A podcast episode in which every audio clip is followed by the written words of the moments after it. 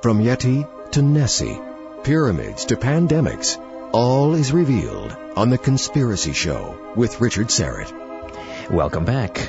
Nick Redfern, you may have seen him on the History Channel's Ancient Aliens, a MonsterQuest, and UFO hunters, and uh, over on across the pond uh, in the UK, the BBC's Out of This World, and right now he's here with us on the Conspiracy Show. We're talking about his new book, The Pyramids and the Pentagon: The Government's Top Secret Pursuit of Mystical Relics, Ancient Astronauts, and Lost Civilizations. And we're talking.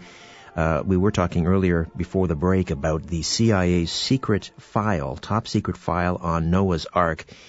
And uh, Nick, were you ever able to ascertain um, you know, what was the CIA's preoccupation and under whose orders were they investigating whether or not this Ararat artifact uh, was in fact uh, the final resting place of Noah's Ark?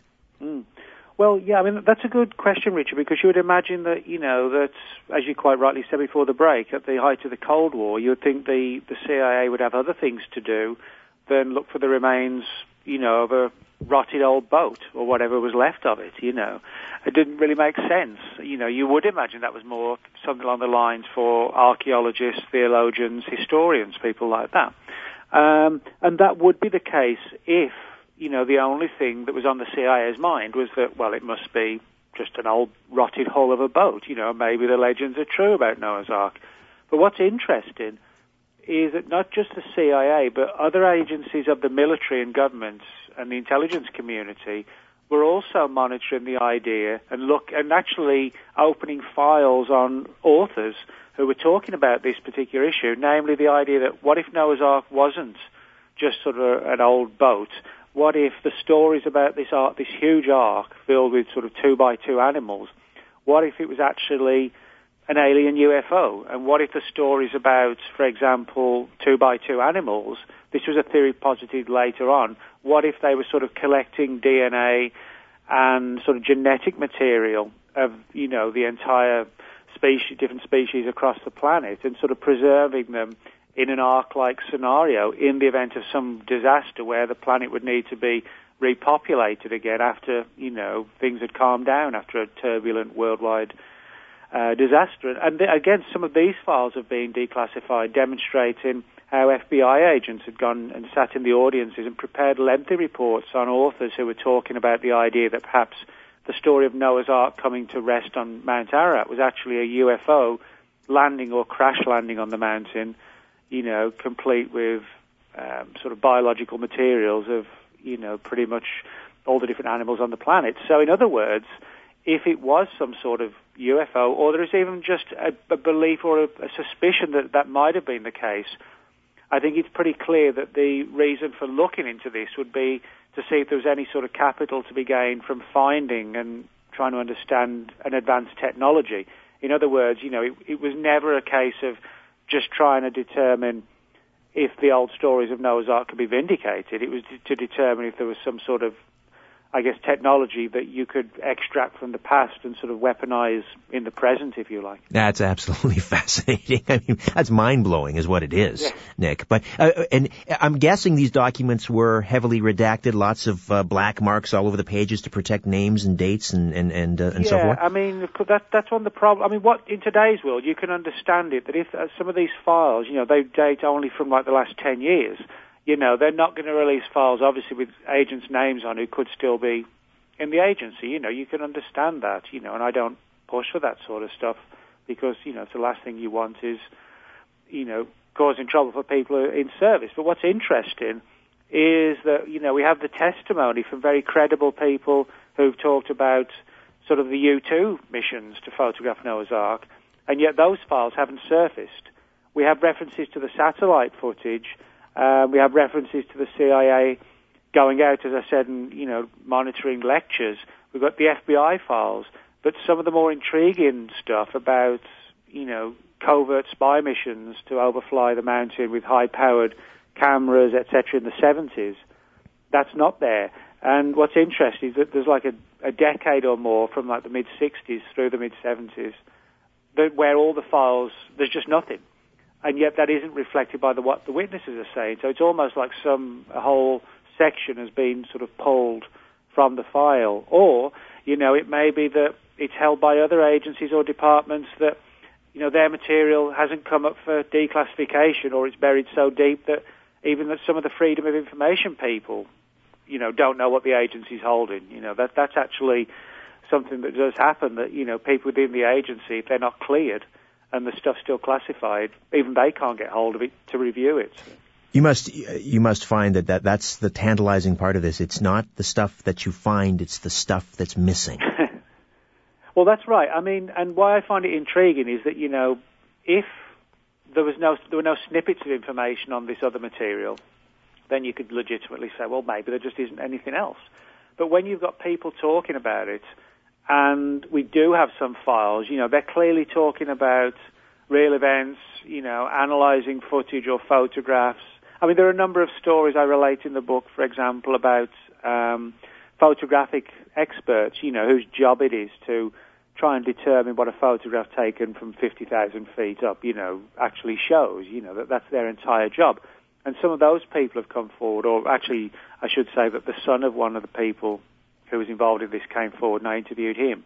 And he said, you know, my dad saw these photographs, was asked to try and determine what they showed none of that material has surfaced. But because we know other aspects of the story are, true, are true, you know, it pretty much is a given that this is a true story as well. But it's like, well, where are the files? And you're right. You know, what's more intriguing is probably what's contained in the material that hasn't surfaced. Last question on this, and then we'll move on to the uh, the pyramids, uh, uh, Nick. And that is any evidence or any hint in those documents that the CIA may have dispatched some team to, to uh, on an expedition to Mount Ararat? Well, not so much in the files, but I mean, I do actually have sort of pretty much a whole chapter on this in the book concerning something called Project Moondust. And Project Moondust was a legitimate military program which still exists today, but it has a new name, and apparently that name is still classified and has not been released. But it used to be called Moondust, and the idea was that it would its entire mandate was to basically acquire uh, for the U.S. military overseas advanced technologies. For example, let's say you know a Russian spy satellite crashed in the Pacific Ocean. Moondust and its related personnel would be sent out and try and get to the sea before the Russians and retrieve whatever it was, take it back to the Air Force's Foreign Technology Division, and then they'd analyze it to see how advanced the technology was and if anything could be learned from it. And what's interesting is that Moondust people were copied on much of this material. So in other words, you know, they were looking to see if there's any technology that could be exploited and recovered. And this ties in with your your question. One of the people I interviewed um, for the book said that his father was involved in an operation to analyze photographs um, of this Ararat anomaly, and it fell under the jurisdiction, he said, of a project called Moondust. And of course, you know, this is the one that its official mandate is to acquire and analyze advanced technology for U.S. military gain. So, and these files talk about some sort of like a Delta Force type team being parachuted onto the mountain to examine this thing and actually talking about finding something that was not like a, a rotted old wooden ship, but was like a, a hollowed out metallic hull, which clearly wouldn't have been an old wooden ark. They said, you know, they didn't find anything like advanced machinery or technology inside, but they said it was it was just literally like an empty shell, but metal. You know, so if that's true, then it clearly takes it out of way out the ballpark, and mm. um, you know, so that's one example. But I'll be the first to admit, you know, the you know, I said the more sensational, the more intriguing stuff. We've got fragments of the stories, but I'm encouraged that you know at least we've got some of the files because it, it, if there was no files, that would be a problem. The fact that we've got some that do verify parts of the story it suggests we've got a foot in the door at least. So we uh, we move uh, now from Mount Ararat in uh, modern day Turkey to uh, Egypt, and of course, when we talk about Egypt, we obviously want to talk about the Great Pyramids, and the prevailing wisdom here is that they were uh, constructed, you know, uh, huge slabs of, of stone, uh, you know, quarried with copper chisels and, and, and dragged, uh, using, uh, I don't know, uh, ropes and chains or, or not rope and chains, but, uh, yeah. uh, you know, ropes and ramps and, and, and levers and so forth. Mm-hmm. Uh, but there's some ancient legends, I guess, suggesting some other technology may have been, advanced technology may have been used, and the Pentagon got wind of this, and and all of a sudden they're interested in it. What, so what's Yep. the story behind the Pentagon's uh, theory or or um, uh, these documents which suggest the pyramids may have been constructed via levitation? Yeah, I mean, it's not just um, the pyramids. I mean, you can look at, for example, ancient Rome, Greece, the pyramids of Egypt, pyramids of South, Af- uh, excuse me, South America, Central America, Stonehenge. They all have legends attached to them. You know, even though they're separated by continents and thousands of miles, and in some cases centuries, and uh, but they all have legends attached to them that the stones are supposedly lifted by uh, what they describe then as sort of like you know magical means. But today, you know, we would view as something like anti-gravity or levitation. Um, and one of the people who spoke about this was a man named Abu al-Hassan Ali al-Masudi, which is a bit of a mouthful, but um, he was a prolific 10th century writer born in Baghdad in uh, 896 AD. And he chronicled um, this sort of an immense um, 30 volume series of texts that basically told the history of the world and all his travels around India, East Africa, Egypt, Syria, Armenia. And it talks in there about how he'd uncovered some very ancient Arabic stories about how supposedly the pyramids had reportedly really been built. And it's a very intriguing story where it talks about these sort of large rods of iron that would they that the ancients would use, um, like a rod of metal, and they would strike the stone and they would rise slowly into the air and kind of rock like a like a small boat, you know, on a river or whatever. And they would be prodded and pushed, and they would sort of gently move like five feet above the ground along these corridors in the desert, which are all surrounded by these similar rods. Um, and it almost sounds like this sort of magnetic levitation technology that you know that some of the more advanced trains in uh, passenger trains in Japan that they use. You know, they're sort of what they call these maglev um, technology, you Right, know, where right. the tr- it doesn't actually sit on the track. It actually sounds very much like that. You know, they're talking about them raising them higher, pushing them into place without the need for brute force, you know, ropes, rollers, manpower, etc. And what's interesting is that many of these ancient cultures talk about now, when I say this at first, it's going to sound weird, but they talk about the stones being lifted either to the sound of music, tunes, musical instruments, and sound. Um, and, you know, that sounds bizarre until you realize that today's military is heavily researching this. Basically, basically, the idea is what they call acoustic technology. Now, the way this works is, is the idea that um, highly amplified and directed, directed acoustics, the military has been able to demonstrate you can actually lift um, sort of small objects within the wave. It's basically you have two opposing sound frequencies with what are called interfering sound waves, and it creates what's called a resonant zone that allows you to control what's in that zone and lift it. Not the Um, kind of technology that was readily available during the fourth Well, dynasty of ancient Egypt. No, that's the whole point. It should not have been. But when you hear all these cultures around the world saying that the, the, the stones were raised by music, by sound, by noise, that sounds what the like very much like what the military is doing today with this rudimentary acoustic technology to, to levitate objects. Now, of course, the big question is if that's true, and that this applies to these stories about the Egyptian pyramids as well being lifted up, you know, the stones lifted up with this magical rod of iron, these maglev type technologies, then you have to ask the next question, well, where on earth or off it did this technology come from?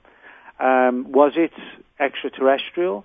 Or was it, as some researchers believe, you know, could there have been ancient civilizations, perhaps as advanced as us in many ways, but in other ways that advanced in very different ways, so that, you know, there wasn't much left, or there isn't much left of their ancient cultures in terms of computers or 747s or anything equivalent of that, but maybe they advanced in a very different way and developed highly alternative technologies to us, but they in many ways were far more advanced in what they could achieve. I mean, you know, the biggest stone carved block in the world, a place called Baalbek, um, that weighs in at just around 1,000 tons. You know, that cannot be shifted and put into place today. You know, but but but it was but it was constructed. You know, you can Google it and see it. Um, so, you know, the other theory is that maybe it wasn't alien technology. Maybe there was you know, in the vast distant past, who knows, 50, 60,000 years ago, which goes against all conventional wisdom, but maybe there was an advanced culture and some of their, you know, their secrets got passed down, and although they're lost today, maybe they existed, you know, at the time, you know, five, ten thousand years ago, and you know, we perceive them as being built in some other fashion, and now the technology really has been lost and it's just been relegated to sort of folklore and mythology. All right, we'll pick that up on uh, the other side with Nick Redfern discussing the pyramids in the Pentagon here on The Conspiracy Show. My name is Richard Syrett. Don't go away. Your small business website is the key to attracting new customers. No one's looking for you in the yellow pages anymore. They're looking online. If only there was a way to make sure consumers found your website first before they find your competitors. Well, there is, and it all starts with knowing your website score. Yes, your website has a score. Search engines like Google use it to determine where to place you on a search results page. The higher the score, the higher you show up on the page, and the easier it is for consumers to find you. Now you can instantly discover your website score for free by visiting betterwebscore.com. That's betterwebscore.com. You'll get your scores as well as the scores of your three closest competitors. Plus, we'll show you what you need to fix to improve your score. Having a low website score is like having no website at all. Know your score. Go to betterwebscore.com. There's no cost or obligation. That's betterwebscore.com. Listen up, ladies. Right now, Bare Minerals by Bare Escentuals is inviting you to participate in a special nationwide giveaway of the mineral makeup everyone's talking about. That's right, we're letting everyone who calls try America's number one mineral makeup risk free. Just call 1 800 506 9427 to find out how. This is an exclusive radio only offer you don't want to miss. You've probably heard about Bare Minerals Foundation. It was quoted in Glamour magazine as a magic eraser. Allure magazine, InStyle, and Elle magazines, and Leaders in Beauty continue to rave about how Bare Minerals Foundation is naturally radiant and good for your skin. Now you can participate in our nationwide giveaway and see for yourself. Bare Minerals. Makeup so pure you can sleep in it. Experience the foundation that started the makeup revolution. Participate in this special opportunity to try Bare Minerals Foundation risk free. We'll also send you a free gift set. Just call 1 800 506 9427 now. Hurry, you don't want to miss this exclusive radio offer. 1 800 506 9427.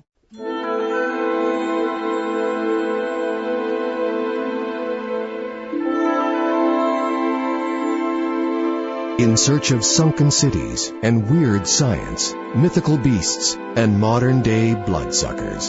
The Conspiracy Show with Richard Syrett continues. Welcome back, friends. Nick Redfern stays with us.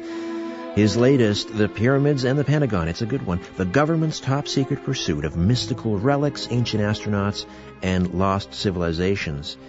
And uh, we're talking right now about the Pentagon documents uh, pertaining to the Egyptian pyramids, an investigation into the possibility that they were actually constructed uh, via levitation. So, what did these Pentagon documents reveal to you, Nick? Well, basically, Richard, it's kind of parallels quite eerily the situation with the Noah's Ark story. In the same way that, you know, with Noah's Ark, the government was watching people who were saying it was a UFO, the military opened files on people who were researching and writing about this whole idea of levitation and the pyramids. One of them uh, was a guy named Morris Jessup, who was a researcher who wrote a number of books on UFOs in the 1950s. But as well as being interested in UFOs, he was also deeply interested in the mysteries of the past and actually traveled to Central and South America, Mexico, looking into a lot of ancient stone structures and coming back absolutely convinced they were built with some sort of ancient levitation technology what was interesting is that Jessup didn't even have to approach the military. They started opening files on him. And in some cases where they do it clandestinely, you know, even the research or the author doesn't know, they actually invited Jessup out to DC, paid for his flight, his hotel room, and intensively grilled him about his book, The Case for the UFO, for two reasons. One, because he discussed extensively this whole anti-gravity levitation technology in the hands of the ancients and the Navy had been sent an anonymous copy of the book with all sorts of annotations inside it relative to the so-called Philadelphia experiment, the legend of this reportedly vanishing ship from the Second World War. But what was actually interesting is that the guys in the Navy who invited Jessup out were actually attached to an advanced weapons and technology research program.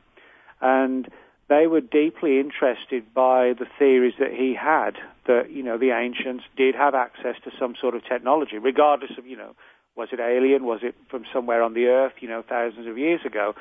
Nobody seemed to know. But Jessup was, as far as I can tell at least, the first one who they opened files on. And he wrote about this extensively. Now, if it had been a one-off, you could just say, well, you know, maybe just a couple of guys in the military who were interested in their personal free time. That was clearly not the case. And that angle is also reinforced by the fact that in the 1960s, and a New Zealand researcher named Bruce Cathie, he was also the subject of files and correspondence where, again, it was clear that the military was interested in his books. He wrote a number of books, most famous one called Harmonic 33, which again addressed this idea that in the ancient past, UFOs, if you like, flew around the Earth using what was basically like a grid system, he postulated, and that there was this same grid, if you like, not a literal physical grid, but kind of like in the air. You know, it would be like a, an equivalent like the New York subway system, but it was just sort of level or lines of energy along which UFOs and these stones could be moved. And they opened files on him. A number of other authors as well who'd written about this angle were also the subject of files. So basically what it was, I think the military was deeply interested in this anti-gravity angle, but because it was so far in the distant past, they took an approach that you necessarily wouldn't think they'd always do. You know, you'd imagine they would always be out looking for these things, but what they did was to monitor the public work of people who were researching this angle and then take their inspiration and leads and names and data from that and then take it to the next level. We don't always expect the government, you know, to sort of follow the lead of authors and see what they're saying for their information. But that's exactly what was going on here. You know, it was, well, if, if this is thousands of years ago, but it sounds like a technology we could make use of, how are we going to find it?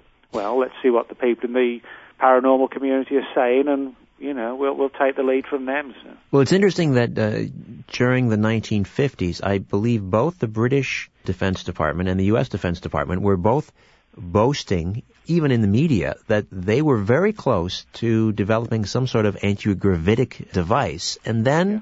all of a sudden, late 1950s, there was like a complete blackout and nothing was ever said about that again. Do you think there may be a connection? Yeah, I do. I mean, that's absolutely 100% true that you can look back at the historical record now and find newspapers and magazine articles, aviation periodicals, you know, where they're talking about the military coming very close to developing like an anti-gravity technology and that, you know, they were talking about how it would revolutionize the world, etc., etc.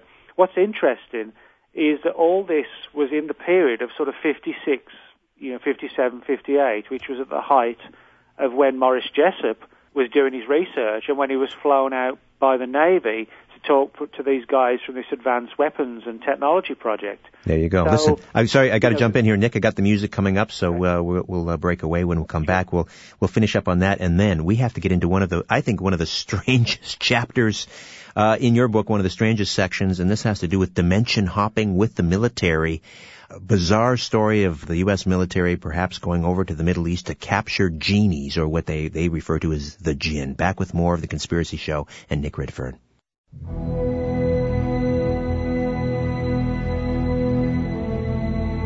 Where there's smoke, there's The Conspiracy Show with Richard Syrett.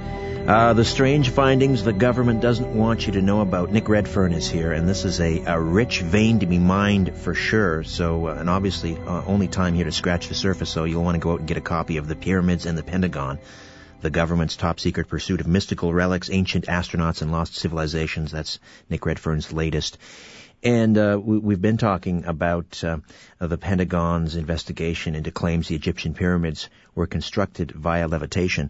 I mean, I, we could probably, you know, go on and on at length and talk about uh, that. I mean, I, would love to get into a discussion about, you know, whether or not the, the Pentagon or the CIA were perhaps investigating uh, that uh, Latvian American eccentric down in in uh, in Florida who constructed the Coral Castle, and some suggested that those huge um, megalithic uh, stones, uh, limestone formed from coral. They each weighed several tons. Perhaps he used the same type of technology.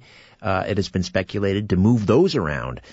Um, well, yeah, I mean, you, you, you know, wherever you look around the world, there are you know anomalies involving vast stones and big questions as to how they were moved. You know, and and you know that, that that's a classic case because it demonstrates that you know it's not necessarily always in the distant past. You know.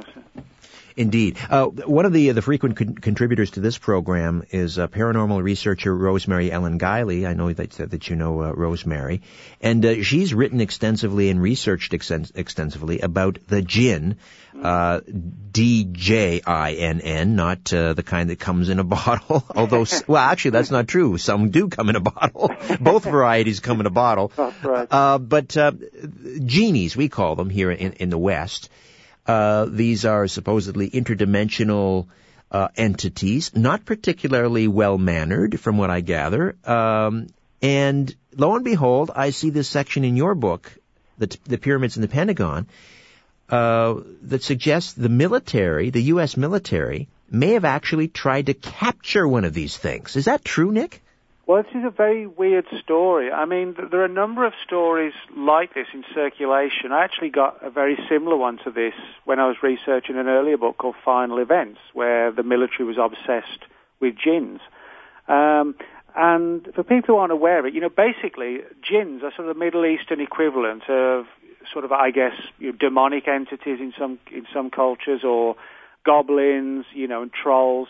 They're sort of perceived as sort of creatures that can be benevolent, but if you sort of cross their path, they can be malevolent as well. And they sort of live in, you know, sort of twilight ethereal realms that kind of coexist alongside ours. You know, so in other words, the term jinn, one person's jinn in one part of the world 2,000 years ago, you know, is another person's goblin or, or pixie, uh, you know, in 15th, 15th century England. You know, it's kind of like that sort of thing, or a sprite or a hobgoblin. Shadow sort of people. Thing. Yeah, exactly. But what it all comes down to is that these entities are perceived as being creatures that can sort of flit in and out of our reality. And if they do that, well, you know, it's obviously not by using the simplistic terms like magic or something like that. Obviously, there's a there's some issue at work that allows this to happen.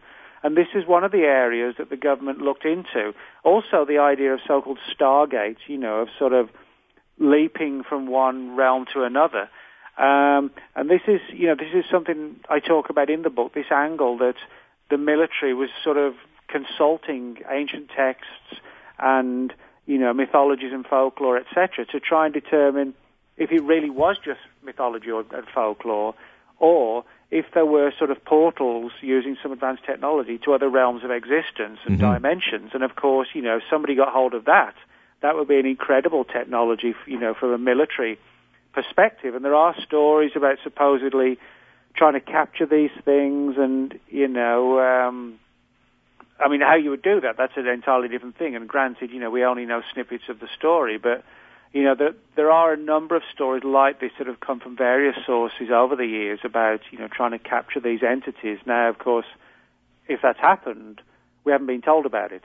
But certainly in the latter part, or excuse me, in the middle part of this uh, this decade, a number of stories surfaced from different sources, all about sort of mi- attempts in the Middle East to to capture, you know, for want of a better term, jinn or, you know, sort of equally benevolent uh, or malevolent, I should say, um, creatures that become known as like elementals, you know, that sort of exist in some magical realm, if you like. Uh, but and it was specifically the military that was supposedly trying to entrap them. Any documentation that you found? No, I mean that's the thing. You know, there's, there's where where possible, I always try and get verification and additional sources doc, uh, you know, Freedom Information Act. This is one of these stories that, you know, as I point out, it's a take it or leave it one in the sense that the story's been told, but nothing has surfaced at all, you know, officially on this. It's it's it's purely sort of word of mouth, and you know, but but I point out in the book where stories are word of mouth, or where they're from deep throat whistleblower sources, or whether they're from Freedom Information Act or a combination, you know, because it's important to, you know, get across to people the different varying levels of how the data is serviced, I think. When you're investigating and researching this book, and you are contacting uh, former CIA agents or, or, or, or, spokespeople, how do they react? Uh, do their is there a defense sort of a mechanism that goes up? Do they uh, do they try and laugh it off? Are they embarrassed uh, that you know that uh, they've been caught sort of investigating this stuff? How do they handle it? Well, you know, I mean, that's an interesting question. It's one I've never actually been asked before, but I mean, I can give you, I can give you an answer. Um, you know, what very often happens is that, you know, the initial impetus will be people coming to me. You know, they'll say, you know, hey, I read your last book or whatever, and wanted to tell you something about my time in the service because I know something that was related to that. And so very often they're being quite forthright, but then they might say, well, you know, here's seven names of people I work with so you track them down, and when you phone them, sometimes you know you get a you do get a combination of oh well yeah I've been waiting for somebody to tell tell this story too. Others are well who are you? Why are you contacting me? You know, and they're they're actually fearful. I've actually had a couple of occasions, not many, but just a couple where the person has thought it's somebody in the government who's been trying to track them down and encouraging he's, he's phoning them because they don't want them to talk. You know, I had to convince them it was the exact opposite. Other times, you know, people have just said, "No, you've got the wrong person," and then after a while, you know, I found back and said, "Well, I know I haven't got the wrong person, you know, but if you don't want to talk, is that what you're saying?" They're like, "Yeah, I don't want to talk." Um, when you're using freedom of information, you know, that's very much more sort of bureaucratic. You know, they don't sort of enter into debate and conversation as such. It's more thank you for your request. You know, it'll be processed within 90 days, and if there's any material, be forwarded, and if there isn't, we'll we'll tell you. You know, that the search came up a negative response. So, you know, it's not like you kind of, you know, they phone you up and say, hey dude, you know, this is cool, you know. right, like right. That, so. Well, I, I, asked that because a few years ago you wrote, uh, you know, The Real Men in Black. Yeah. Uh, people that have been uh, visited by these mysterious uh, individuals uh, after you know claiming to see a UFO and going public about it. I'm just wondering whether you ever got a sense that maybe you got a little too close to something you shouldn't have, and maybe you got a visit from someone. Oh, so um, I've never had a visit or anything like that, but what I have had is a lot of very weird telephone interference. And what's interesting is that the telephone interference has occurred when I've been doing interviews, and I actually bring that issue up. It's almost as if you know, someone's listening in and it's like an attempt at intimidation, you know, to say, hey, just to let you know we're listening, you know. And that is one of the typical aspects of the Men in Black mystery is that, you know, it's not just people get that sort of slow banging on the front door at midnight. You know, they pick up the phone and there's like this weird chattering or electronic voices in some strange language or, you know, just screeches and electronic noises. Um, and you know, in today's world, it's not like the Hollywood movies, you know, where they have to tap the keep the person on the line for ten minutes to trace them, whatever. That you know, those days are gone, and the days of hearing clicks on the phone are gone as well. So if this is being done, and I think it is, because a number of people reported very similar things to me, it's being done deliberately, you know, to and it's being done to like a psychological thing to let you know someone's listening, and and I think government agencies prefer to do that, you know, than outwardly threaten people because if you if you sort of stay in the background and listen, you have a better chance of just carefully, you know, monitoring the entire situation. You sort of if the government plays its hand and you know takes action, people clam up. If they're not really sure anybody's listening, that's actually to the government's advantage to sort of play you know, that sort of um, careful approach, if you like. I'm smiling as as you're describing this, uh, you know, this phenomenon of of, of uh, strange telephone interference. I, I, it's starting to you're starting to connect some dots for me. A couple of weeks ago, I was uh, on the road doing the show at a remote location. I was in Saskatchewan, interviewing a 9/11 researcher Jim Fetzer, also a JFK uh, uh, researcher of some renown. And that, uh, Dave Gaskin will uh, agree. I mean, that was a, that, that, from beginning to end, we had nothing but technical uh, difficulties that night. And given that the, the, uh, the nature of the, uh, the subject matter, maybe that's what was going on. Maybe, uh, there were certain things being divulged that certain people didn't want divulged. Nick Redfern is with us, the book, The Pyramids and the Pentagon, the government's top secret pursuit of mystical relics, ancient astronauts, and lost civilizations. We just have a couple of minutes.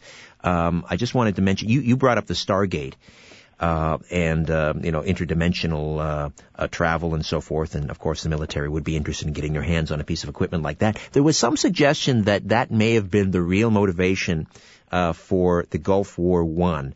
that, and, and around that time, I seem to recall that uh, Saddam Hussein had brought in some German archaeologists uh, to dig in the uh, the, the sands uh, in the deserts in Iraq.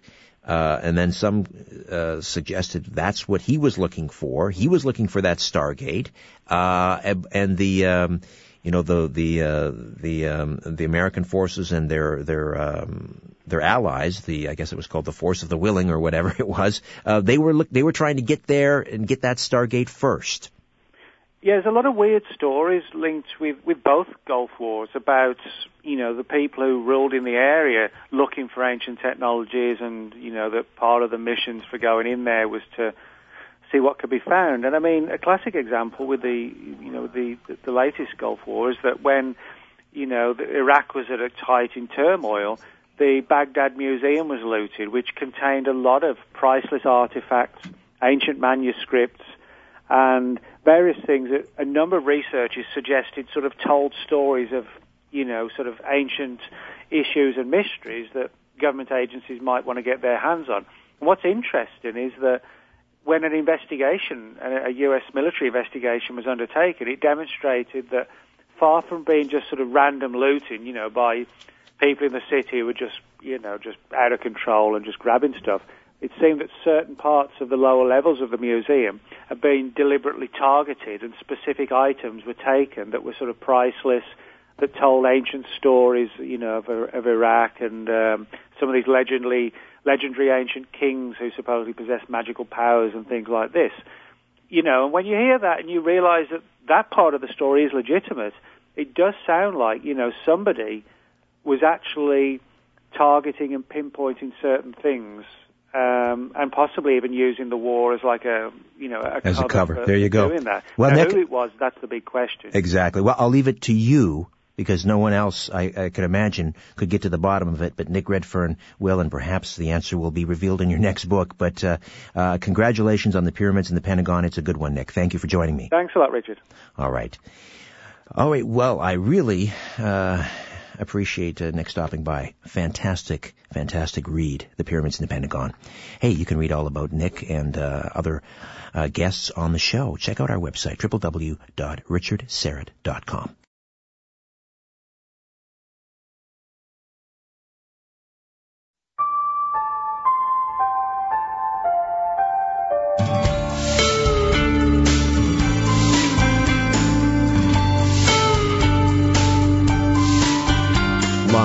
from Toronto, Canada, The Conspiracy Show with Richard Syrett. Welcome aboard. Welcome to the uh, the program. Good to have you with us.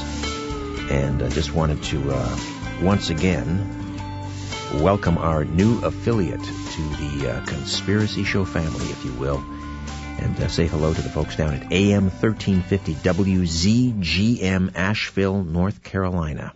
Of course, up here we say WZGM.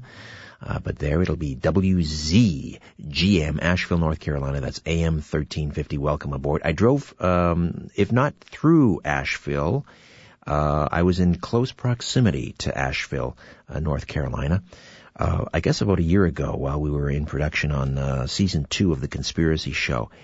And one of the most thrilling drives of my life going through the mountains in North Carolina. It was a particularly foggy night and a lot of hairpin turns and um, I was uh, at the helm. I believe my director was. Uh, um, he was uh, riding shotgun, as they say, and he was, uh, you, you know, his feet were doing that imaginary braking. Uh, it was, uh, it was a little bit nerve wracking, uh, but somewhat tempered by the the natural beauty uh, even at night. It was just uh, spectacular. Uh, I can't. I wish I could remember the name of that particular highway. I want to say high, uh, Highway 41 or something like that. But absolutely gorgeous. I got to get down there again, and uh, perhaps drop by and say hello to uh, the people down there at WZGM, Asheville, North Carolina. Welcome. Wow, quite a stir. Quite a stir in the uh, the UFO community after a former senior CIA official has stated publicly basically what he said in, in, a nutshell is everything you've heard about Roswell and the supposed crash of an alien vessel is true, including the recovery of alien cadavers. Yes, this is coming from a former CIA official who liaisoned with the entertainment industry. I'm not exactly sure what that means, but we're about to find out. And whenever we uh, delve into uh, uh, matters of UFOs uh, or extraterrestrials, of course, I recruit my good friend who sits opposite me tonight, Victor Viggiani, the, of course, executive director of Zland uh, News Network, who sat in for me a week ago. And thank you for that, Victor. Welcome. Great to be back again. My goodness, what a treat to uh, begin delving into this intrigue that we're looking at. And it is filled with absolute intrigue this evening, Richard. And uh, we've also uh, uh recruited for our little panel tonight. Robbie Graham, he's been with us before. He's a, a, uh, doctoral candidate at the University of Bristol for a PhD examining Hollywood's historical representations of UFOs. Now there's a thesis I can't wait to read. My word. What a fascinating area. Uh, um, again, uh, historical representations of UFOs and potential extraterrestrial life. As a freelance writer and lecturer, his work emphasizes the industrial, cultural, and political processes by which Hollywood's UFO movie content is shaped as well as the impact of these movies on popular perceptions of the UFO phenomenon. Well, that now I'm starting to understand what a entertainment liaison uh, might do for the CIA. We're also, oh, let me say first hello, hello to Robbie Graham. Hi there, Richard. How are you? I'm wonderful, thank you. You're uh, in the UK, and so it's very early in the morning. You're a terrific sport getting up, uh, getting up at this hour. Thank you. No, no problem. My pleasure. We're also joined by Grant Cameron, who became involved in ufology as the Vietnam War ended in May 75 with a personal sighting of an object which locally became known as Charlie Red Star. Uh, but of course, uh, in uh, later years, he's uh, turned his research interests to the involvement and actions of the presidents of the United States in the UFO problem. He's made 25 plus trips to the National Archives and most of the various presidential archives looking for presidential UFO material.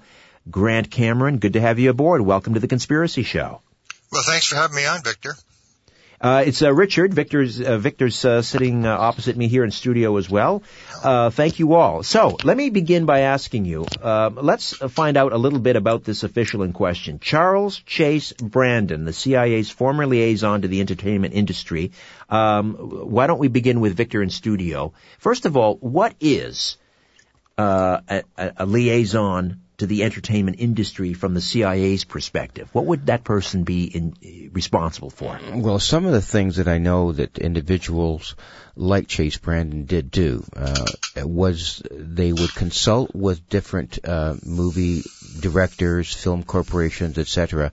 And what they would do is review scripts, review uh, different types of equipment and personnel that would be on site on any given on any given uh, you know film venture by a Hollywood, uh, be it Disney or whatever, and they would sort of quote unquote uh, consult with uh, things like uh, different you know symbols on on UFOs, different kinds of script things that would be uh, stated by individuals that would be you know within the script. So they would sanction some of the things that would be uh, okay to say and okay not to say, or not okay to say on on uh, during the film.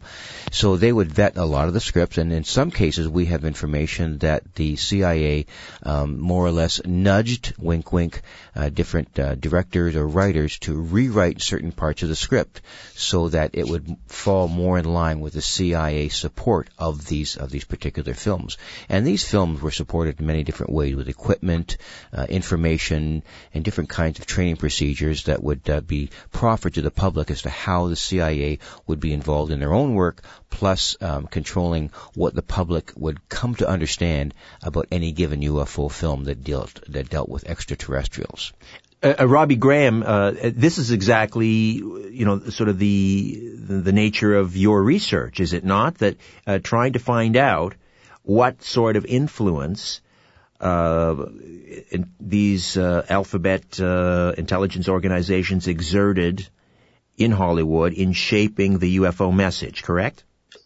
Yeah, that's certainly a big part of my research. Um, my research is split between the cultural and the political. Um, so I look at the natural cultural process that goes on uh, in, in shaping the popular perceptions of the UFO phenomenon.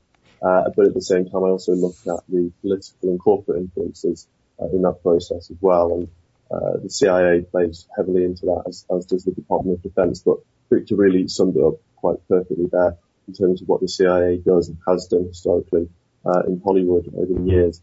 The liaison office for Hollywood um, with the CIA wasn't established until 1995-96. Uh, that was the point at which the CIA officially became involved in Hollywood. Prior to that, they, well, they really claimed no involvement at all, but uh, documents uh, released over the decades uh, do show that the CIA has been covertly influencing uh, scripts uh, as, as, early as 1953 and, and prior to that as well. Now, Charles Chase Brandon, the CIA's former liaison to the, to the entertainment industry, uh, publicly stated recently, quote, I was absolutely, um, or it is known as I sit here. It is one, it is absolutely 100% true as I sit here talking to you that there was a craft from beyond this world that cra- crashed at Roswell, that the military picked up remains of not just the wreck- wreckage, but cadavers. This is what Charles Chase Brandon has said. Is is is he someone um, that you're familiar with uh, uh, prior to this statement? Has his name come up in your research previously, Robbie? Yes, it has. In fact, anyone who's ever conducted any uh, uh, serious research into Hollywood propaganda and government involvement in Hollywood will have come across Chase Brandon's name. And in fact, anyone who's worked in Hollywood um, uh, for any amount of time, really, uh, who has ever liaised with Central Intelligence Agency, will have uh, come across Brandon's name or met him personally. Uh, he's he's a known figure in Hollywood. Uh, he occupied the position of entertainment liaison officer uh, with the CIA for a, a, around a decade, from sort of 1996 to around 2007, maybe 2006. Uh, and yeah, he in that role he, he made contact with all of the and shakers in Tinseltown.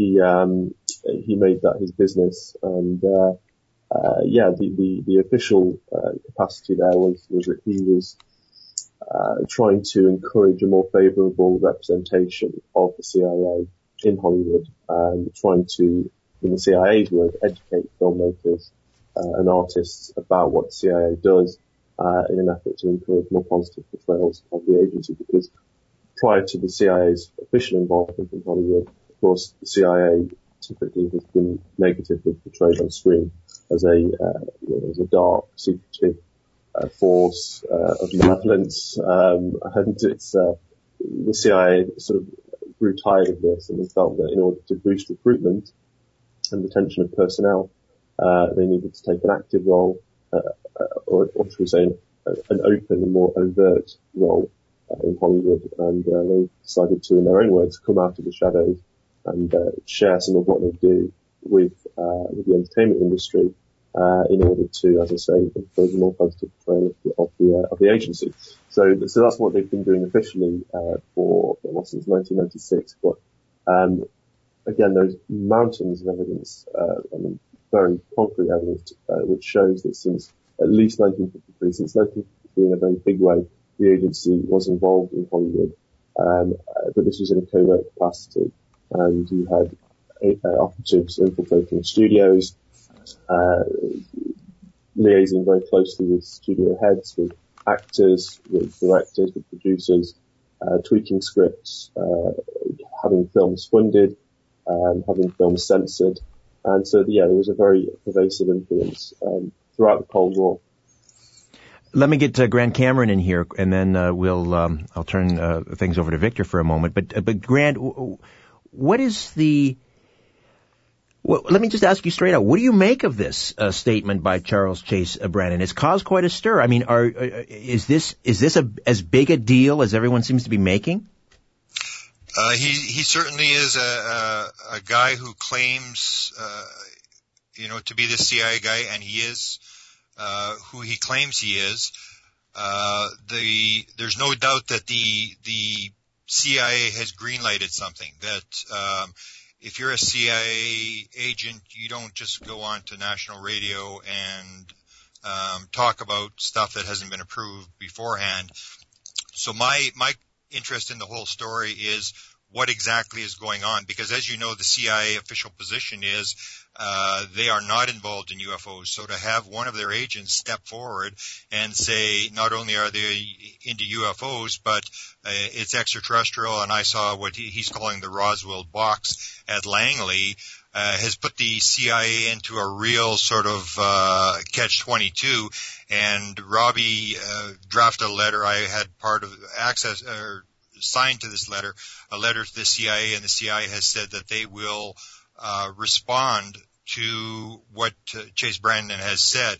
So the important thing comes now is uh, did the CIA talk to Chase after because he made this statement two weeks ago, and now he's been quoted again today by the Huffington Post, uh, actually extending these statements and making new statements, uh, backing up what he originally said. So the whole question is, uh, how does the CIA deal with this, and what exactly is going on? I cannot believe that the CIA is not playing a part in this. All right, let me just uh, jump in here. Sorry, uh, Grant, we've got to break away. I've got the music uh, okay. coming up in behind us, but uh, when we'll uh, we'll get back, we'll find out exactly what did Chase uh, Brandon, former CIA liaison to the enter- entertainment industry, say about Roswell and the UFO crash, which happened in 1947, about this time, uh, 65 years ago. Back with more of the Conspiracy Show. Stay with us.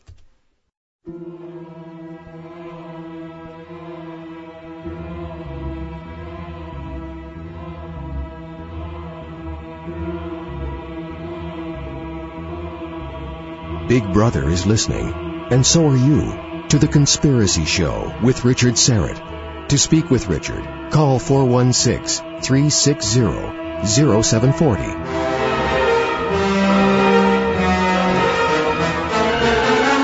just on a Google map. I actually surprised myself. I was I was right. I was trying to uh, recall a, a trip through North Carolina as we welcome a, a, a, our first affiliate to the program, WZGM in Asheville, North Carolina, and it is U.S. Route 41 that winds through the Smoky uh, Mountains, which is one of the most spectacular drives in the continental United States I've ever taken.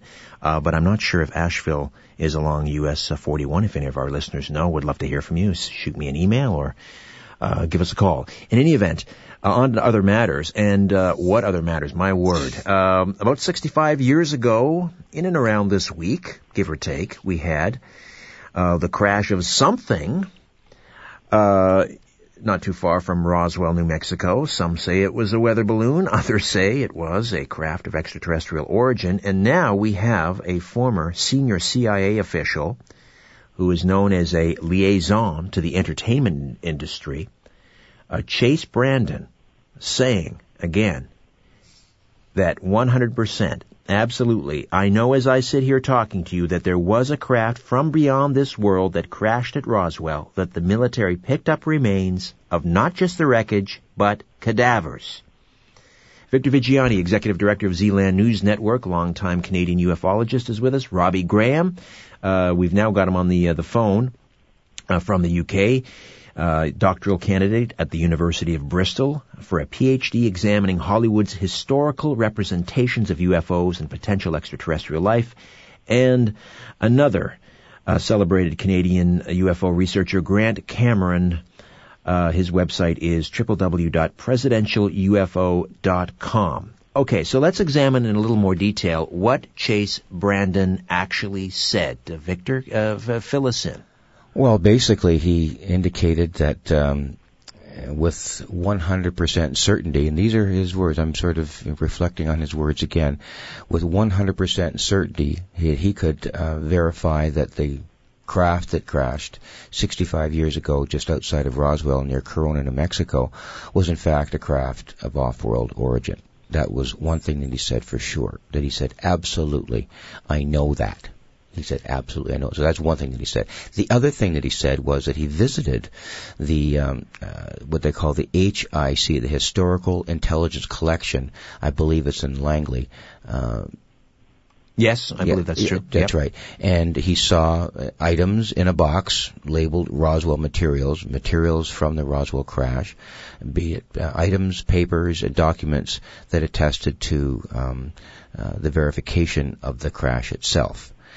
Now, uh, he stated this on national radio and unequivocally stated it, and apparently has made more statements about it subsequently to another um, writer in at the, Huffing, the Huffington Post.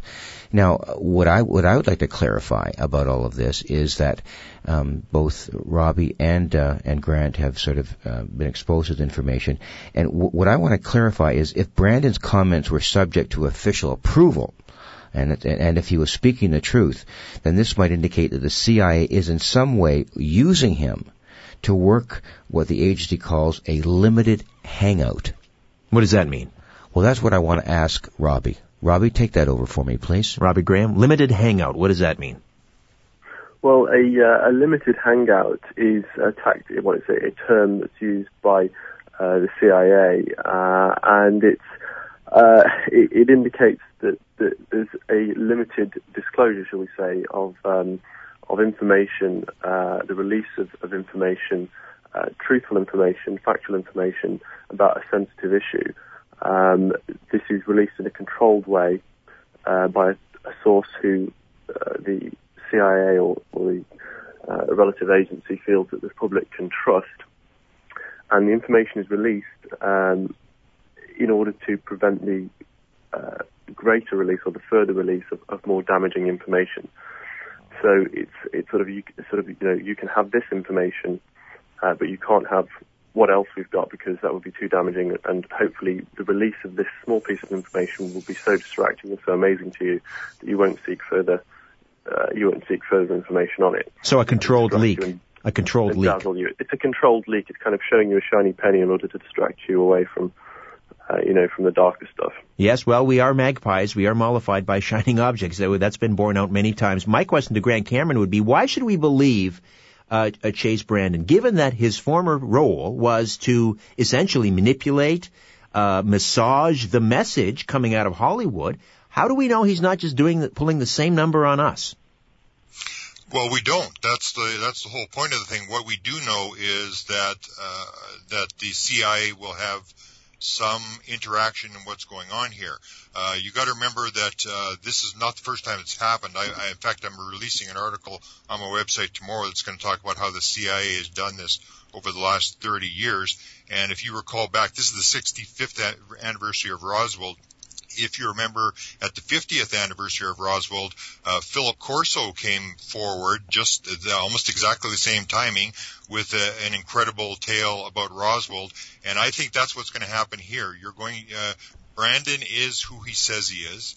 He's a legitimate guy, but I think what you're going to find is this limited sort of hangout thing that what is going to happen is the CIA is going to come back and they're going to throw the whole case into Stanton Friedman's gray basket. They're going to say, uh, we've, we've heard the story, we can't find the documents, which leads us to a position where we can't really say for sure whether Brandon's story is true or whether it's not true, but the whole idea that the CIA was involved and that Roswell is real gets out there, and that's what they want to do. It's really irrelevant um, what Brandon is saying, it's what's actually going on behind the scenes.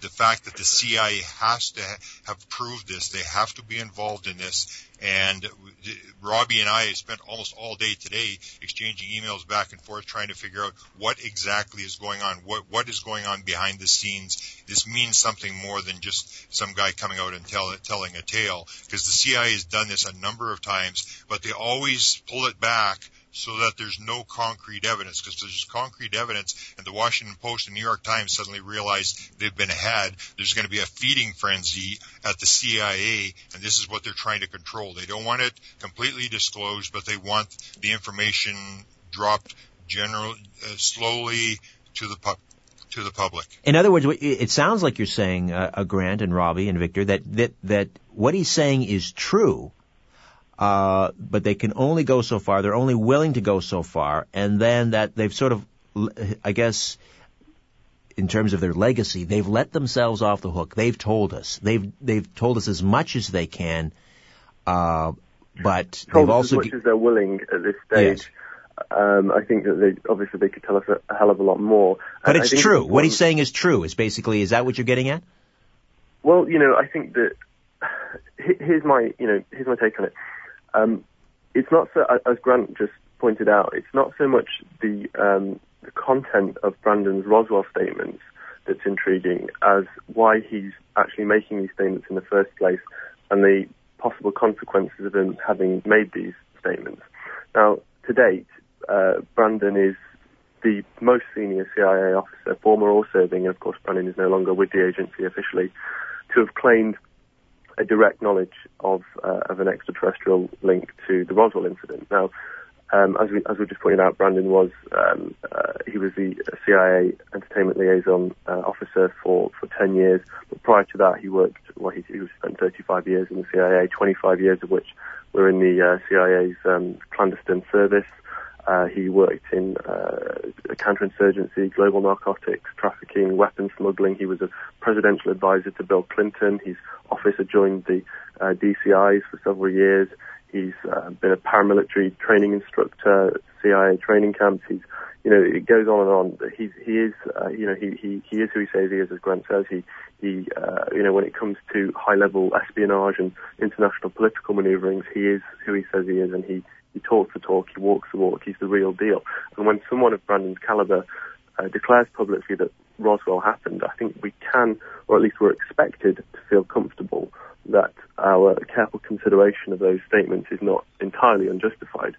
Now, as I say, at the same time, we should be aware that it's not so much what he said that, that's uh, interesting as it is why he's saying them, uh, why, why he's saying these, why he's making these statements, and the consequences of him having having made them. Um, and what I mean by that is, um, well, first of all, although Brandon was speaking in the context of a promotional interview for his new fictional UFO-themed book, which is called The Cryptos Conundrum, uh, it was unambiguous to anyone who was listening to Coast to Coast uh, that his Roswell comments were voiced not as a matter of opinion, but as a matter of fact, and indeed he's confirmed that to the Huffington Post. Um, so if he was lying, then as lies go, that's that's a whopper, and it would surely be viewed with extreme disfavour by not only his former colleagues at the CIA, for whom Brandon has, by the way, nothing but the highest praise, but also his current uh, very high-powered employer, uh, BAE Systems, which is the defence giant, and he works uh, with BAE Systems as the senior intelligence uh, consultant for Spectal, which is the, uh, the intelligence division of BAE Systems. So this is a very, uh, very serious position that he's in right now uh, in terms of his current employ.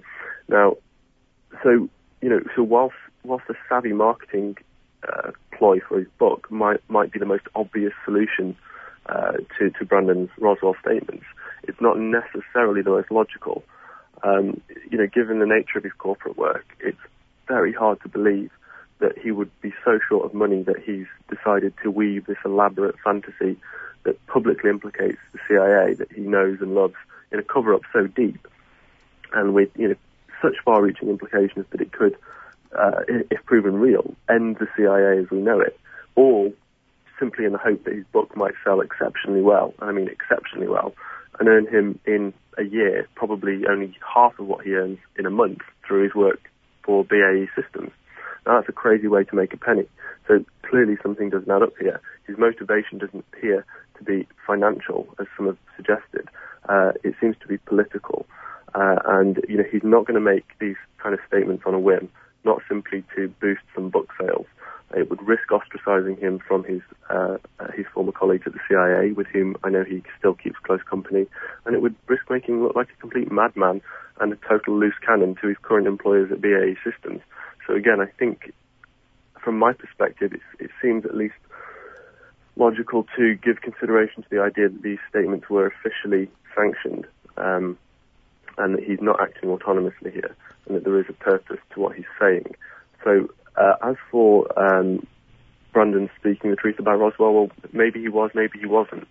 Um, regardless of whether he was speaking the truth, uh, his statements in that interview and his statements to the Huffington Post should, as standard procedure, have been subject to the prior approval by the CIA's Publications Review Board, which is the PRB. What did he see in um, that? Did he? How much did he did he say about what he saw in the the Roswell box at Langley? Nothing other than he said he said he saw papers, photographs, and other materials. He said he would not specify the nature of any of those, um, but the strong implication, I believe, was that what he saw in there was uh, presumably photographs of cadavers or of materials. Alien cadavers. Alien cadavers.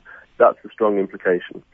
Um, because he actually he, he, says that these were he says that the craft was not of this world, um, and that the cadavers were obviously clearly not of this world either. Well, let me play um, a skeptic here a little bit, and, and I'll throw this out to to Grant and, and Victor. Either of you can jump in on this one. Again, let, let's assume for a moment that the the uh, the military uh, created this cover story uh, 65 years ago because they wanted to, during the you know the Cold War they wanted to uh, protect secrets. Uh, you know this high uh, altitude surveillance uh, uh, uh, satellite tracking device or whatever this balloon that they were developing, and so they created this this uh, alien spacecraft story, and that and that's why we had that first um, uh, you know press release that got out. You know, spacecraft captured or flying saucer captured at Roswell. If that was in fact true, it would stand to reason that the U.S. military then would create a number of documents and artifacts in support of that cover story. Perhaps they're in a box in Langley, and that's what Chase Brandon actually saw. Now that's 65 years ago, so why wouldn't he think after stumbling upon this cover story that it wasn't a cover story and that these were actual artifacts. Let me, we'll uh, take a time out and uh, Grant Cameron, Victor Viggiani, you can weigh in on that as well as we continue to discuss the CIA and the Roswell cover-up here on The Conspiracy Show. My name is Richard Syrett. Don't go away. We deal in illusions, man. None of it is true. But you people sit there day after day, night after night, all ages, colors, creeds. We're all you know. You're beginning to believe the illusions we're spinning here. You're beginning to think that the tube is reality and that your own lives are unreal. You do whatever the tube tells you. You dress like the tube. You eat like the tube. You raise your children like the tube. You even think like the tube. This is mass madness, you maniacs. In God's name, you people are the real thing. We are the illusion. So turn off your television sets. Turn them off now. Turn them off right now. Turn them off and leave them off. Turn them off right in the middle of the sentence I'm speaking to you now. Turn them off. Brainwashed in our childhood. Brainwashed by the school. Brainwashed by our teachers and brainwashed by all the rules. Brainwashed by our leaders. And brainwashed behind the scenes. Live from Toronto, Canada, The Conspiracy Show with Richard Syrett. You know, it's funny. You have a, a former senior CIA official, Chase Brandon, Charles Chase Brandon, Roswell cover-up, uh, Victor Viggiani, executive director of Zealand News Network, and uh, Grant Cameron, Canadian ufologist and uh, the man behind uh, www.presidentialufo.com uh, joining me, and we will get Robbie Graham from the UK back as well. But it's interesting. You have a senior CIA uh, official, a liaison to the entertainment industry, saying recently, publicly, uh, loudly that 100% uh, with absolute 100% certainty Roswell happened just the way we've been told 65 years ago. There was a, a an extraterrestrial craft that crashed north of Roswell in July of 1947 and there were alien cadavers recovered from the crash site. You would think given the, the providence of that, that there would be a New York Times headline that would rival Dewey beats Truman. Where is it? We, we don't, we're not seeing that. What does it take? Who has to say this? Who has to say it in order for it to uh, percolate uh, uh, up into the mainstream media or penetrate the, the, the, glass ceiling. But before we, maybe Grant Cameron can answer that. But before we we get to that, Grant, I wanted you to uh, comment on my previous question before the break, and that was, is it possible that that Roswell box full uh, filled with artifacts uh, was just part of the, the cover-up story?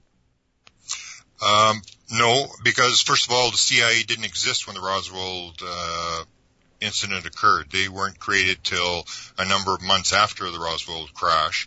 That's one thing. The cover story that you're talking about, and that's why I'm saying uh, there's a lot of things here behind the scenes that are suspicious about this incident occurring on 65th anniversary of Roswell because the cover story you're talking about, the mogul balloon, that cover story was created in 1990. Uh, uh, uh, the, se- the second part, the, the, of the, that came from a Roswell report that Bill Clinton had ordered, and that was in 1997, and that was released, that cover story was released a couple of days before the 50th anniversary of Roswell. So you get all these different events occurring on the anniversaries, major anniversaries of Roswell with either the Air Force coming out with a, with this mogul balloon stuff or with uh, Brandon coming out and talking about this Roswell thing. The the other reason why you wouldn't expect that this is part of the cover story is that that's not what the CIA wants. The CIA is an intelligence gathering organization. They're not there to make news. They sit in the background and gather material. The last thing they want is their name on the front of the New York Times or the Washington Post having to answer charges. And as I said before, they are on the hook for this thing. They have already told Robbie Graham that they are going to answer uh, Robbie Graham's uh, drafted letter as to uh, explaining what Chase Brandon did on Coast to Coast. So they have to answer, and I know Billy Cox uh, has uh, a reporter has filed a letter with the CIA, and I'm sure that Lee Spiegel, who wrote the Huffington Post article, has a letter into the CIA, and they are being deluged. They are right now trying to figure out how they're going to handle this because they've got a CIA guy that is verified CIA who's on the record now uh, on, on Huffington Post, which is a major article uh, today, which has over 1,100 Facebook shares. It's it's 500 comments. It's it's going viral this article. And I know Robbie tried to get the article out and nobody would take it. And even the Huffington Post wouldn't take it. They were doing their own article. And now it's started. You're one of the few, first people, and this story's been around for two weeks. You're one of the first uh, news agencies that's even picked up on this story. So it's been dropped, but the CIA is under pressure. They've been under pressure for a couple weeks to answer these charges, and this is not what they want. They don't want to put out cover stories. They don't want to put out kind of uh, goofy little stories because they're not there to make news. They don't want to be in the news. They want to sit in the background and gather stuff. So the fact that some guy came out is very important because the CIA had to have known. And as I said before, he two weeks ago he talked about this. Now he's come out publicly again. There's no doubt because Robbie wrote the letter to the CIA that the CIA would have had to have talked to Chase Brandon in the last two weeks. And after they talked to him, Chase Brandon comes out again, which reinforces the fact that the CIA is playing a major role in whatever is going on here. Okay, Grant, uh, hold on. Robbie Graham has uh, rejoined us from the UK. We'll get him on here. I'd like to f- uh, find out from Robbie if we can the contents of that letter that he drafted to, and sent to the CIA. We'll do that. Victor Viggiani from uh, Zealand News Network uh, joins us in studio as well as we continue to discuss the CIA and the Roswell cover-up and this bombshell. A former senior CIA official saying publicly on the record everything you've heard about Roswell 65 years ago, an alien spacecraft crashing in the desert, the recovery of alien cadavers. It's all true. All true. Back with more of the Conspiracy Show. Stay with us.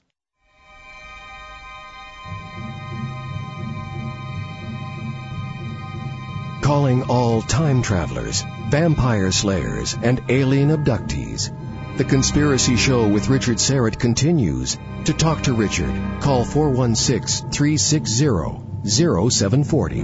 If this story is true, if we are to believe senior CIA official, former CIA official, uh, Charles Chase Brandon, when he said that everything you've heard about Roswell 1947 UFO crash, aliens recovered, dead bodies, dead aliens, if, is 100% true. If this is in fact true, this should be the biggest story of the last, I don't know, how do you even compare this? The biggest story ever, perhaps.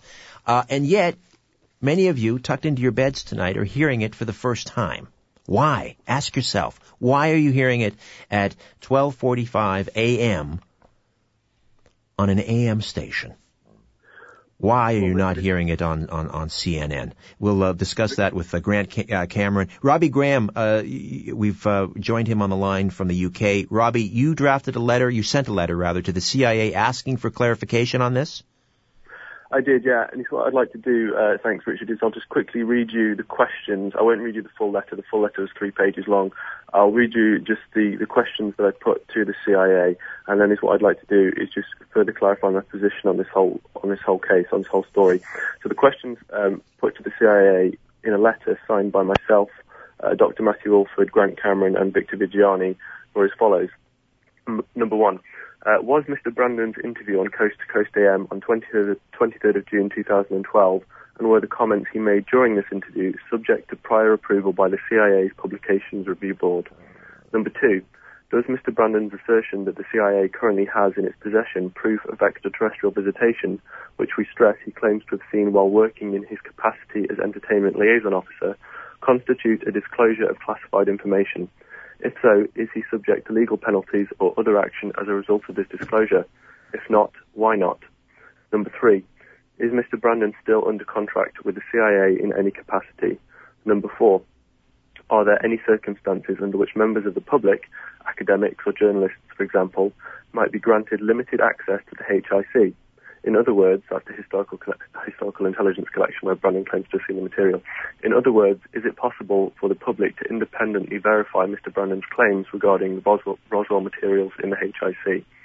Number five, as an extension of the above question, what CIA communication policy, policies are in place provide, to provide the public with an opportunity to respond to and inquire about materials observed and statements made by former CIA operatives concerning the Roswell matter that may be seen to communicate classified intelligence or national security information in a public forum.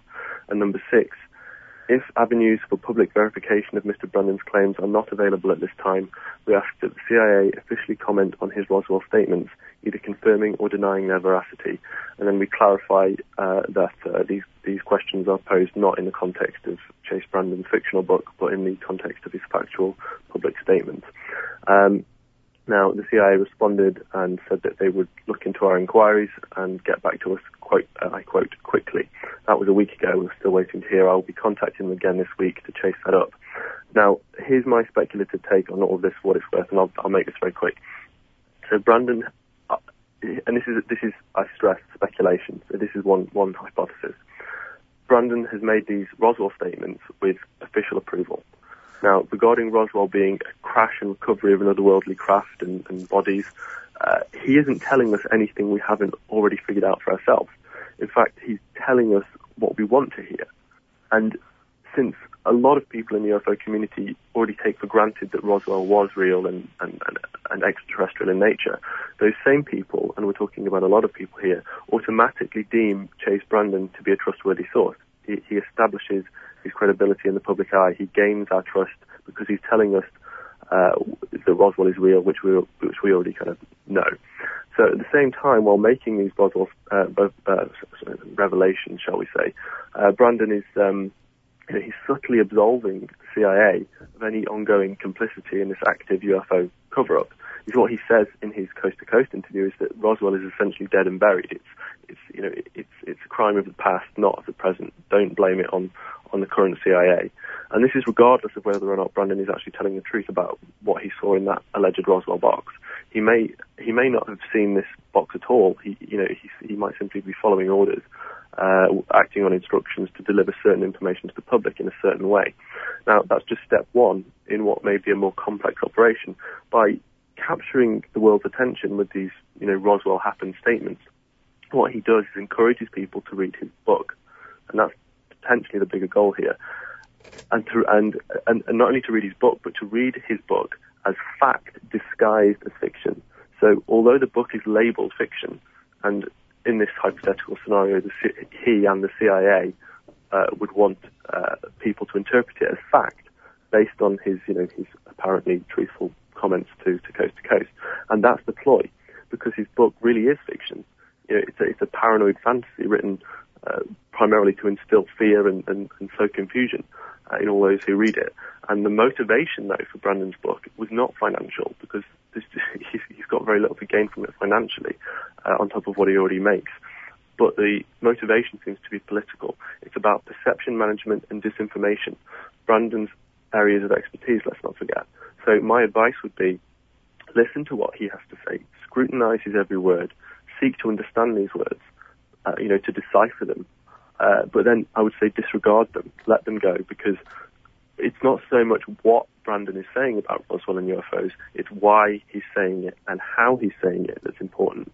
So the truth, I would say, here lies in the motivation, not in the content. Victor Viggiani, uh, what does this mean uh, potentially for the disclosure movement? You and I have talked uh, many, many times on mm-hmm. this program with a noted uh, registered lobbyist in Washington, Stephen Bassett, who's mm-hmm. uh, who's who's done just about everything he can uh, to get an official uh, statement from the White House, including these petitions and so forth, to acknowledge the UFO uh, presence or the the ET presence, and uh, really nothing, very little to show for his his efforts. What will this single announcement by a senior CIA official do for the disclosure movement? Well, very briefly, and, and going, extending what Robbie just said, okay, it's not what he said and, and why he said it, uh, and maybe why, but it's like an asphalt driveway. You know, you've got an asphalt driveway and there's that one weed at the bottom of the driveway that keeps on popping up through the asphalt. And we know that asphalt's pretty thick. And the way this conspiracy and the cover up has been handled, is a very thick one, but there's still that weed that continues to pop up through the driveway that you just can't kill no matter how much, you know, uh, uh, pesticide you put on it. just keeps on popping up. This is like that weed. It's not going to go away. This is a road of no return. Lee Spiegel of the Huffington Post has written about this, and there's more to come on that one for sure. Um, the CIA, as Robbie has just said, will be getting back to us about the letter that we sent. So they have a vested interest in finding out what's going on. Another reason why disclosure is going to be affected by this. The other thing that my news agency has covered this worldwide, and people are picking up on it. Now, the next thing will be and this is my prediction, 60 minutes. People like Lesley Stahl, Steve Kroft, Morley Safer, they have to be the next people to find out about this. They will get a hold of this because you don't get the CIA involved in this just on, on a whim. These people are going to pick up on this and my prediction is that Chase Brandon at some point will be on 60 Minutes and this will be the tipping point for disclosure. This is a game breaker as far as I'm concerned. Wow. Uh, you know, can I make a prediction? Not to throw, not to be the human sandbag here. Go ahead. But they're going to. Th- this is going to just like when Edgar Mitchell. Uh, when was in the UK and was making these incredible uh, pronouncements about uh, about aliens and, and being told uh, by people I believe in the Pentagon and so forth that that the ETs are real and and uh, they are interacting with, with, with governments here on Earth. What did that get? Maybe 48 hours in in the news cycle and then was dropped. Why do you believe that same thing is not going to happen here? I think it is. What I would say, can I, can I just say something there? Yes. I, I would actually agree with you there, uh, Richard, um, to an extent. The only difference there is that Mitchell was talking, um, presumably off his own back, completely autonomously, uh, having decided to come forward with, with certain information that he's received secondhand.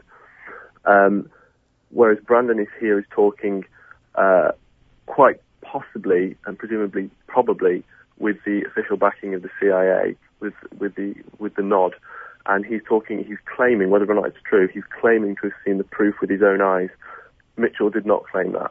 So there's a difference, there is a distinction, but I agree that even even though there is that distinction, I don't know that this is a game changer. I do think it's a very important development, and we should scrutinise it very carefully. But I, I don't think it's necessarily the road to disclosure. And if it is the road to disclosure, it's the wrong road to be on. Grant Cameron, why isn't this a huge story? Uh, well, I'd like to comment on what, what everybody's making these predictions. My prediction, uh, Victor is got a point that at some point they're going to push this too far and they're going to get a situation where 60 minutes or somebody's actually going to take a look at this. This may be one of those things, but what I think the CIA has this planned. This is the 65th anniversary of Roswell. They have this under control. They know what the next move is. And what I say the next move is they're going to, they're not going to call him a liar. They're not going to say it's for real. They're just going to say, we heard the story. We looked for the documents. We can't find the documents. And I predict the story will die right there.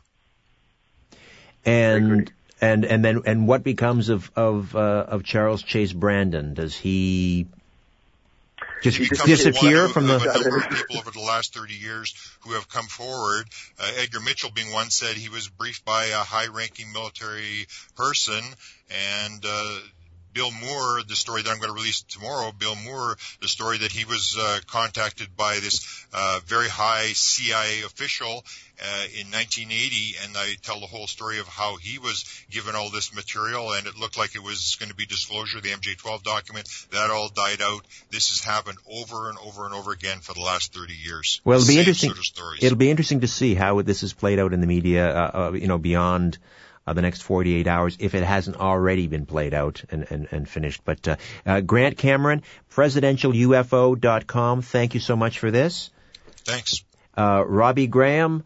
And uh, the blog is silverscreensaucers.blogspot. Uh, I've linked to that on my website at richardsyrett.com. Uh, people really owe it themselves to check out uh, uh, Robbie's uh, blog because there's some amazing information there. Thank you, Robbie. Thank you, Richard. And uh, Victor Viggiani, as always, uh, from Zealand News Network. Thank you for uh, for pulling this one together and bringing it to my attention. This is huge.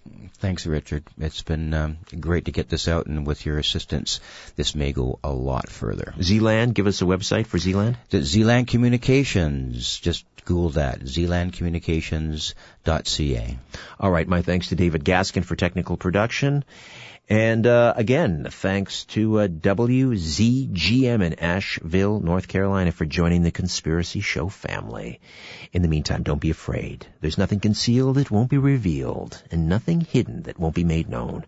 What you hear in the dark, speak in the light. What I say in a whisper, proclaim from the housetops. Move over, Aphrodite. I'm coming home.